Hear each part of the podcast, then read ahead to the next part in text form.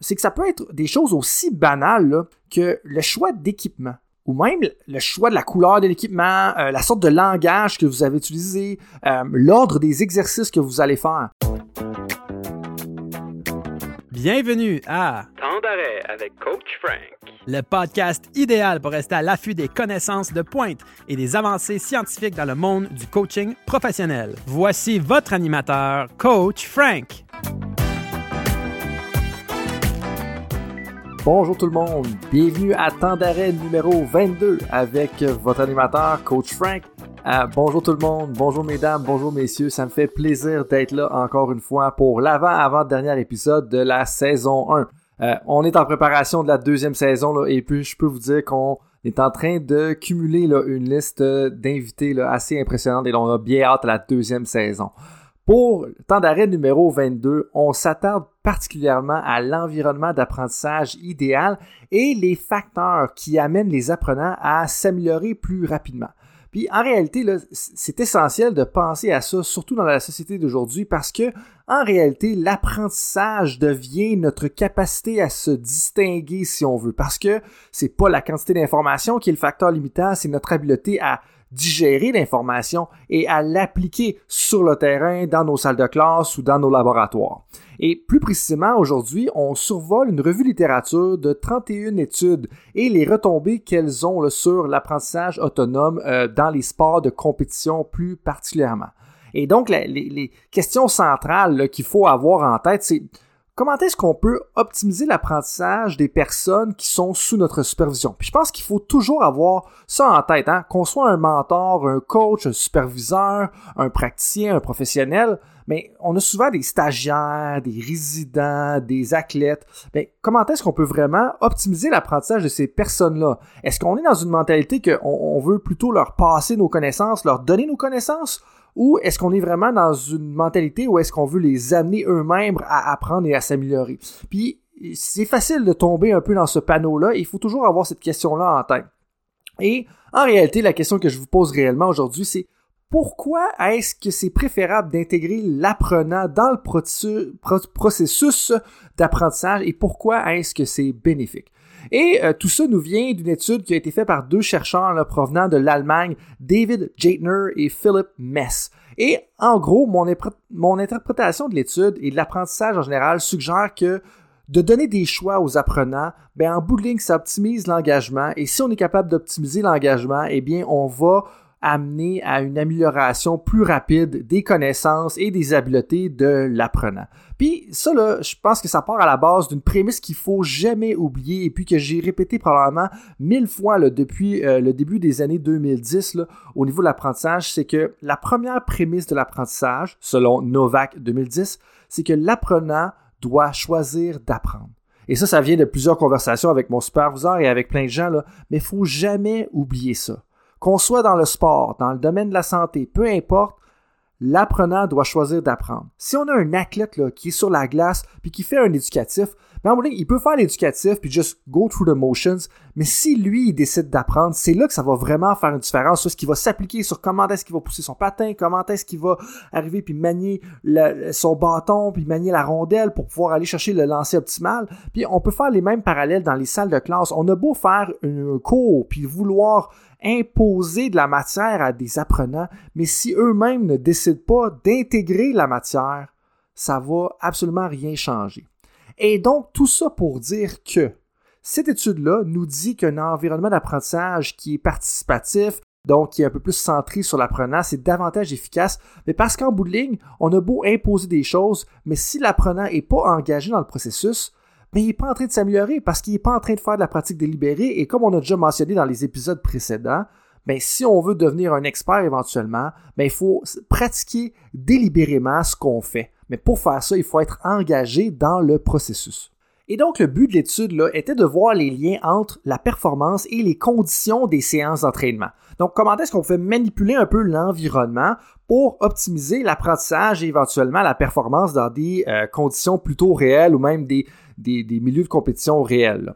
Donc, eux, ils ont révisé 31 euh, études qui totalisaient quand même un nombre important de participants, soit 1273 participants, Et le premier constat, c'est que les habiletés motrices complexes sont apprises plus efficacement lorsque l'apprenant contrôle les conditions d'apprentissage. Donc, quand on parle d'exécuter une habileté technique qui demande de prendre en, considération le défenseur, son mouvement, nos attaquants avec nous, à quel endroit ils se situe sur la glace ou sur le court, mais ben, ça, c'est une habileté motrice complexe et en réalité, c'est impossible pour l'entraîneur ou le superviseur de gérer toutes les conditions là, qui sont nécessaires à pouvoir exprimer euh, cette habileté-là dans un contexte réel. Donc, on est encore mieux de laisser l'apprenant un peu choisir et de laisser un peu plus ça au hasard parce que ça représente un peu plus ce qui se passe réellement sur le terrain.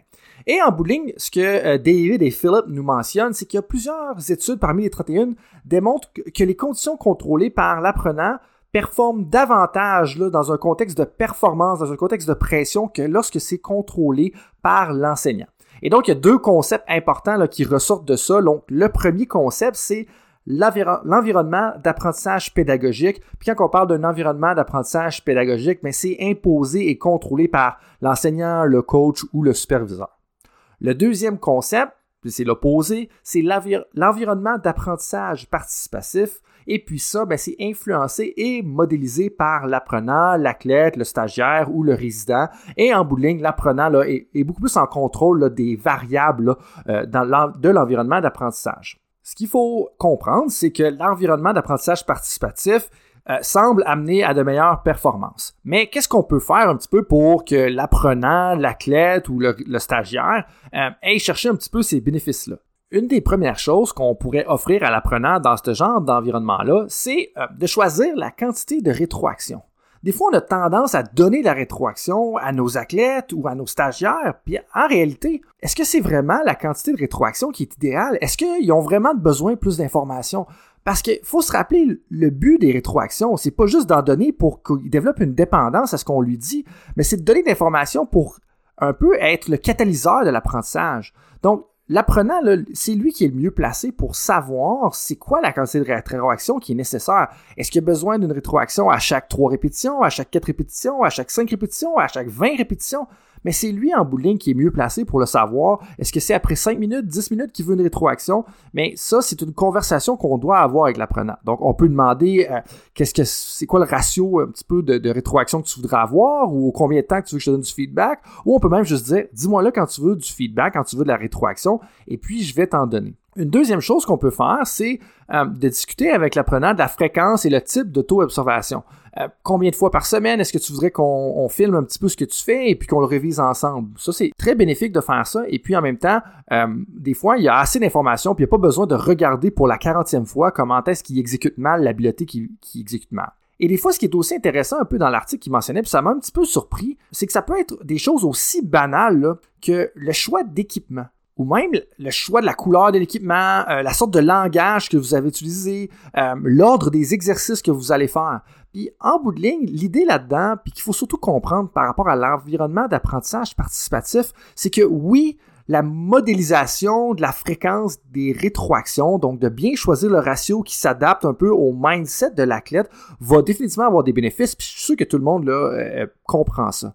Mais le plus grand bénéfice ou le plus grand facteur derrière tout ça, c'est l'engagement de l'apprenant dans le processus d'apprentissage. Puis pour moi, c'est ça qu'il faut jamais oublier, puis c'est là que ça revient à la première prémisse de l'apprentissage euh, publié par Novak en 2010, comme de quoi que l'apprenant doit choisir d'apprendre. Mais en bout de ligne, en donnant le choix à l'apprenant de voir c'est quoi l'ordre des exercices, la couleur de l'équipement, le choix de l'équipement qu'il va avoir pour l'assister. Est-ce qu'on met des cônes, est-ce qu'on met pas de cônes, est-ce qu'on met des pancartes, on met pas de pancartes? Mais en bout de ligne, il va avoir un plus grand engagement, engagement cognitif, donc son cerveau va être plus concentré sur la tâche. Puis si son cerveau est plus concentré sur la tâche, ben on est plus proche d'être dans la pratique délibérée. Et puis comme Anders Ericsson le dirait, c'est après 10 ans, 10 000 heures de pratique délibérée qu'on peut devenir un expert. Et si chacun des éducatifs, chacune des simulations qu'on fait, l'apprenant est davantage délibéré dans son processus de développement, eh bien, on va optimiser et accélérer l'apprentissage et ultimement obtenir des performances plus euh, stables, plus constantes et de plus haut niveau. En fin de compte, ce qu'il faut surtout retenir là-dedans, c'est que ça semble démontrer des avantages bénéfiques à court terme. Donc, l'environnement d'apprentissage participatif est meilleur que l'environnement d'apprentissage pédagogique, et ça, pas juste après six mois, dix mois, un an. Ça va se passer là, à court terme. Donc, on ne spécifie pas euh, les dates ou la, quantité de temps dans l'article scientifique qu'on révise en ce moment, mais on dit que c'est à court terme.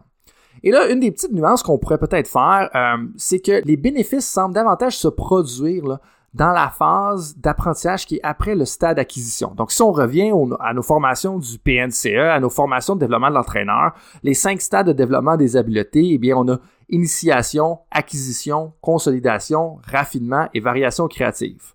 Donc, l'initiation, on introduit les athlètes ou les stagiaires ou les, nos professionnels qu'on est en train de former à l'habileté. On, veut juste s'assurer qu'ils se rappellent des étapes. Acquisition, pensez à A comme le A de acquisition, on pense à automatisation. On veut accélérer l'habileté, on veut qu'il soit capable de le faire sans nécessairement y penser. Et là, à consolidation, et les autres par la suite, donc la troisième étape, on se lance vraiment dans appliquer cette habileté-là dans un contexte réel.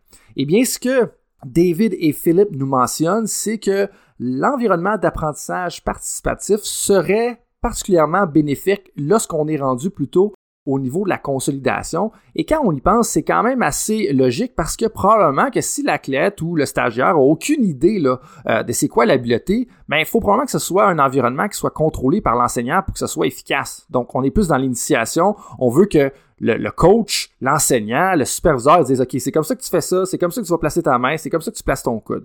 Mais après ça, quand on est dans l'acquisition, on veut pas trop donner de liberté, on veut juste s'assurer que l'habileté soit répétée puis elle devienne automatique. Mais là, quand on devient au plus au niveau consolidation, où est-ce qu'on veut appliquer ça dans une situation réelle, mais c'est vraiment là, là qu'on veut donner de la liberté à l'apprenant puis qu'on a la chance de d'un peu assister à une amélioration là, exponentielle. Donc, et un autre bénéfice euh, qui semble particulièrement important de ça, c'est que de décider quand on partage les résultats ou plutôt de demander aux athlètes de vous dire quand est-ce qu'ils voulaient que vous partager le résultat de leur performance, ça semble amener à des meilleurs résultats. Puis là, j'ai peut-être pas dit ça clairement, mais en bout ce que ça veut dire, c'est demandez donc à vos athlètes s'ils veulent que vous leur partagez le résultat ou quand est-ce qu'ils veulent que vous leur partagez le résultat de leur pratique, de leur performance, puis ça, ça semble amener à de meilleures performances. Puis là, je vais donner un exemple concret. Je parlais récemment avec des euh, coachs des lanceurs au niveau du baseball, puis on se disait, OK, ben là, c'est sûr qu'on veut mettre les lanceurs devant un radar pour qu'ils sachent est-ce que tu as lancé à 92 000 à l'heure, 91 000 à l'heure, 90 000 à l'heure.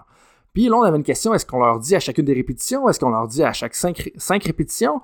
Bien, en bout de ligne, la réponse à cette question-là, selon l'étude de David et Philip euh, Mess, mais c'est qu'on devrait demander à l'athlète quand est-ce que tu veux que je te partage des résultats? Est-ce que tu veux le savoir? Euh, dis-moi quand est-ce que tu veux le savoir. Puis si on y pense, c'est logique parce que le lanceur va peut-être faire deux, trois lancers, il voudra pas savoir les résultats parce qu'il est en train de travailler sur la façon dont il allait pousser son index puis pousser son majeur. Puis qu'à après 4, il va être satisfait de la façon dont il poussait son index puis son majeur. Puis là, il va vouloir savoir que finalement, il a lancé la balle à 91, 92 pour voir peut-être l'effet que ça a eu. Parce que dans les répétitions 1, 2, 3, avant la quatrième où est-ce qu'il était satisfait, mais peut-être qu'il dit ça me sert à rien d'avoir l'information parce qu'en bout de ligne, la façon dont j'ai lancé la balle représente pas comment est-ce que je voulais lancer la balle. Mais on peut faire aussi euh, le même lien là, dans euh, les observations ou les simulations dans les laboratoires médicaux où est-ce que ça se peut que l'apprenant, ben, il ait exécuté une habileté motrice fine, là, et puis qu'il ne soit pas satisfait de la façon dont il l'a fait, puis il n'a même pas besoin d'avoir de rétroaction, il n'a même pas besoin d'avoir de résultats parce qu'il ne l'a pas fait comment qu'il voulait, il n'a pas vraiment bien fait l'enchaînement de ses deux mains ensemble euh, de la bonne façon. Et donc, on, veut en réalité demander à la personne, est-ce que tu veux que je te partage les résultats ou tu aimerais mieux avoir une autre chance avant de le faire? Et ça, c'est faire partie d'un environnement d'apprentissage participatif. Et donc, l'explication, pour résumer un petit peu tout ça, serait la suivante, c'est que L'apprenant est davantage engagé dans l'apprentissage quand on le met au centre, quand on lui permet de choisir la quantité de rétroaction, la fréquence d'auto-observation, le nombre de fois qu'il va se faire donner un exemple par, un autre athlète ou par son coach, ou le nombre de pratiques ou lors des exercices. Mais la personne, l'athlète, l'apprenant, le stagiaire va être davantage engagé dans l'apprentissage. Puis, s'il est davantage engagé dans l'apprentissage, ça va y amener à traiter l'information plus efficacement parce qu'il va être euh, concentré sur le processus, il va être plus délibéré et ça va faire aussi que si on a ce type d'environnement-là, on va s'adapter plus grandement aux particularités de notre apprenant. Donc, on a un apprenant qui est plus engagé, mais on a aussi un environnement qui est plus adapté aux particularités, aux caractéristiques de l'apprenant. Donc, c'est pour ça un peu que ça l'accélère l'apprentissage parce que non seulement on améliore le processus de la personne qui s'améliore, mais on améliore aussi l'environnement autour de cette personne-là. Et donc, ça devient très bénéfique. Donc, pour faire un petit peu un résumé de tout ça, le concept de l'environnement d'apprentissage, ça se situe dans les connaissances interpersonnelles et la dimension des connaissances interpersonnelles, c'est bien entendu euh, l'apprentissage. Et là, on parle d'environnement d'apprentissage participatif et on pourrait dire, si on veut, euh, environnement d'apprentissage qui est centré sur l'apprenant. Et la règle générale à retenir dans tout ça, c'est que pour accélérer l'apprentissage des personnes qui sont sous votre supervision, mais il est toujours préférable de leur donner des choix relativement aux décisions et aussi banal que de choisir la couleur de l'équipement ou quel équipement auquel ils ont accès. Comment on peut faire ça? Ben, c'est s'assurer de leur demander s'ils veulent des rétroactions, quand est-ce qu'ils veulent des rétroactions, utiliser un langage qui soutient l'autonomie. Donc, on leur donne de l'information, on leur pose des questions pour voir comment est-ce qu'ils pourraient s'améliorer plutôt que leur donner des réponses. Et on adapte l'environnement autour d'eux au stade de développement de l'habilité, des habiletés que je mentionnais tout à l'heure, donc initiation, acquisition, consolidation, raffinement et variation créative. Et si on veut, qu'on soit dans le domaine du sport ou dans le domaine de la santé, ben, à mon avis, l'apprentissage est la pierre angulaire de notre capacité à performer. Et puis, la revue systématique de 31 études menée par euh, David Jaitner et Philip Mess nous démontre que mettre l'apprenant comme un responsable de son environnement d'apprentissage amène une amélioration beaucoup plus rapide et surtout une meilleure performance dans des situations réelles et de compétition. Ça fait le tour pour l'étude de 2019 publiée par ces deux chercheurs. S'il y en a qui veulent en savoir plus sur la façon de mettre ça en action, vous pouvez visiter le drcoachfrank.com. Et s'il y en a parmi vous qui ont des idées de sujets à couvrir pour la deuxième saison, on est tout près de finaliser euh, le plan pour cette saison-là. Donc, écrivez-moi un courriel à info at bettersport.ca. La description est dessous euh, l'épisode. Coaches, top performers, merci et on se rappelle qu'optimiser l'apprentissage, ben, ça commence par donner des choix aux apprenants parce qu'en bout de ligne, ça l'optimise l'engagement et le développement.